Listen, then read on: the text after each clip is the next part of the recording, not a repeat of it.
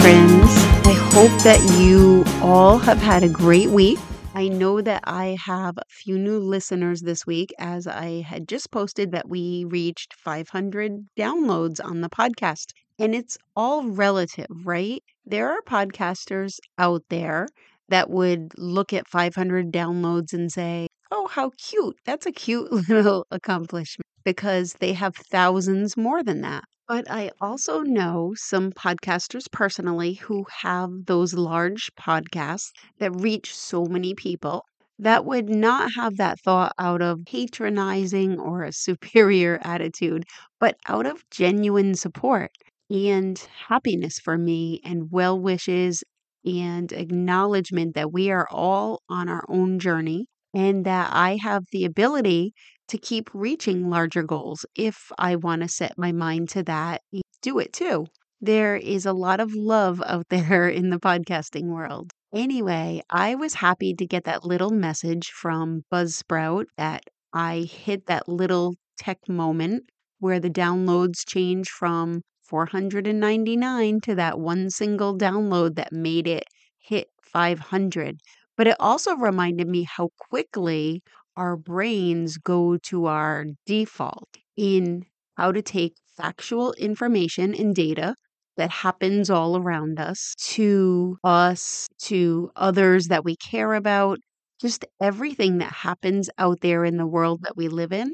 And our brain takes that information and immediately puts it through our own filter. That's what I mean by default we put it through our little perspective machine and we put our own filter on it. We can choose the filter, but most of the time, the input is going to go through super quickly into the default filter, whatever that is, that we use over and over again without even thinking about it. Let me break this down and explain more. Remember when you were first learning in school about machines and computers and data and rules that you apply to input? If you don't, something about me that you may not know is that when I first went to college, I first majored in computer science and business, which I kept. But the computer science I actually hated for a very specific reason. The programs that we would write or edit that were not working I would spend hours and hours on trying to get them to work correctly. Or if if I could not get a program to work, I ended up with a bad grade. But the ones that I wrote that worked were easy and quick and I would get an A on them. That seemed so unfair to me. Where I was putting my biggest effort in and working so hard, I was not getting rewarded for all of the work that I would do on them, unless I could make the program work. I was getting a bad grade where I put my greatest effort. So I eventually got fed up with that and decided to go back to what I really loved, which was early childhood education. So I switched my major. I was just saying recently, though, that if I could go back and do it all over again from the beginning, I would have definitely pursued something working with the brain. All things about the brain just fascinate me, including how children's brains grow and form and get influence, but also the psychology of and the physical structure of and just the study of the brain. I just find it super interesting. So I love tying anything that I'm doing to how the brain comes into play. But back to that simple input output machine. When I was first studying computers, I remember this simple little diagram that stood for simple machine or what a computer was. Maybe this sounds familiar to you and you know what I'm talking about. But if not, just picture a little diagram of a machine. And on one side is the input or whatever goes into the machine. And then on the other side is where the output comes out of the machine. And it's different than the input based on what happened inside that machine or computer. Whatever happened to the data is the function of that machine, what it did to the data. So now let's make this simple machine your brain. And I want you to picture that everything that happens in the world, in your world, you immediately put through your brain or your own simple machine. And the function is that it applies a filter or your own perspective to that data, to that input. Everyone has formed different habits of how to think based on their temperament, their habits, how they grew up, their experiences, any trauma that they have had. The same data will go through different brains and come out very differently. This explains why different people view events differently and react differently. Let's take a really simple example. Have you ever watched a TV show or seen a movie or read a book and then talked to someone else who saw or read the same exact thing? But when you talked about it, you realized that you had very different thoughts about that show or book or movie. All you have to do to prove this is look up a review of something and read all of the comments. You'll see completely different views of the same data or input in. Everyone's output is different. I was thinking about this because when I saw that email from Buzzsprout about 500 downloads, I noticed how quickly, like lightning speed, my brain began to process it as first, oh, yay, accomplishment. And then very quickly turn to comparison with other life coaches that I know who have 10,000 or more downloads. And as soon as I did that, I recognized that I did it. I saw it for what it was, but just a default filter that I put on that information out of a habit, a habit to compare and despair that we all might sometimes use, but not all of us either. There are definitely people out there who never compare themselves to others, either because that is just not their own habit that they have ever built in the first place. Think of those children who just always do their own thing and don't seem to worry about what anyone else thinks about it. Or they did have that habit and then they recognized it and worked very hard to change it to another filter, one that served them better, one that recognizes that everyone is on their own path and journey and where anyone else is has nothing at all to do with where you are on yours. To recognize the uselessness of this type of comparison, the one of more than or less than someone else, really can help us to stop this habit because anyone who has more downloads on their podcast, as that example, was once at exactly the place of less download. No one has 10,000 downloads unless at one very specific time, even if it was for only a microsecond, they were also at the place where they had 500 downloads. Also, there is the recognizing that there are people out there who may have 30 downloads of their very specific niche podcasts that interests a much smaller group of people that is just the most perfect podcast that there ever could be for that group of people. It is a huge success for many, many reasons. It could be the impact that it makes on the listeners or the impact on the podcaster's life in making that podcast or in how it has added to that person's life in exactly the way and the amount of time and how they create it that is exactly what that person wants and needs. And then, of course, there are also probably people out there, and I know this is 100% to be true because I used to be one of those people out there who would love to have a podcast, but have not taken the steps yet to create one or to learn how to create one. They have the desire and the great ideas and all of their own thoughts to share with others, but in their inaction to get started, they obviously end up with the result of zero download. There are other places in my life where I see that changing the filter on that little machine in my brain can feel really hard or can be easy. It can happen in just a split instant, or changing the filter can actually feel absolutely impossible.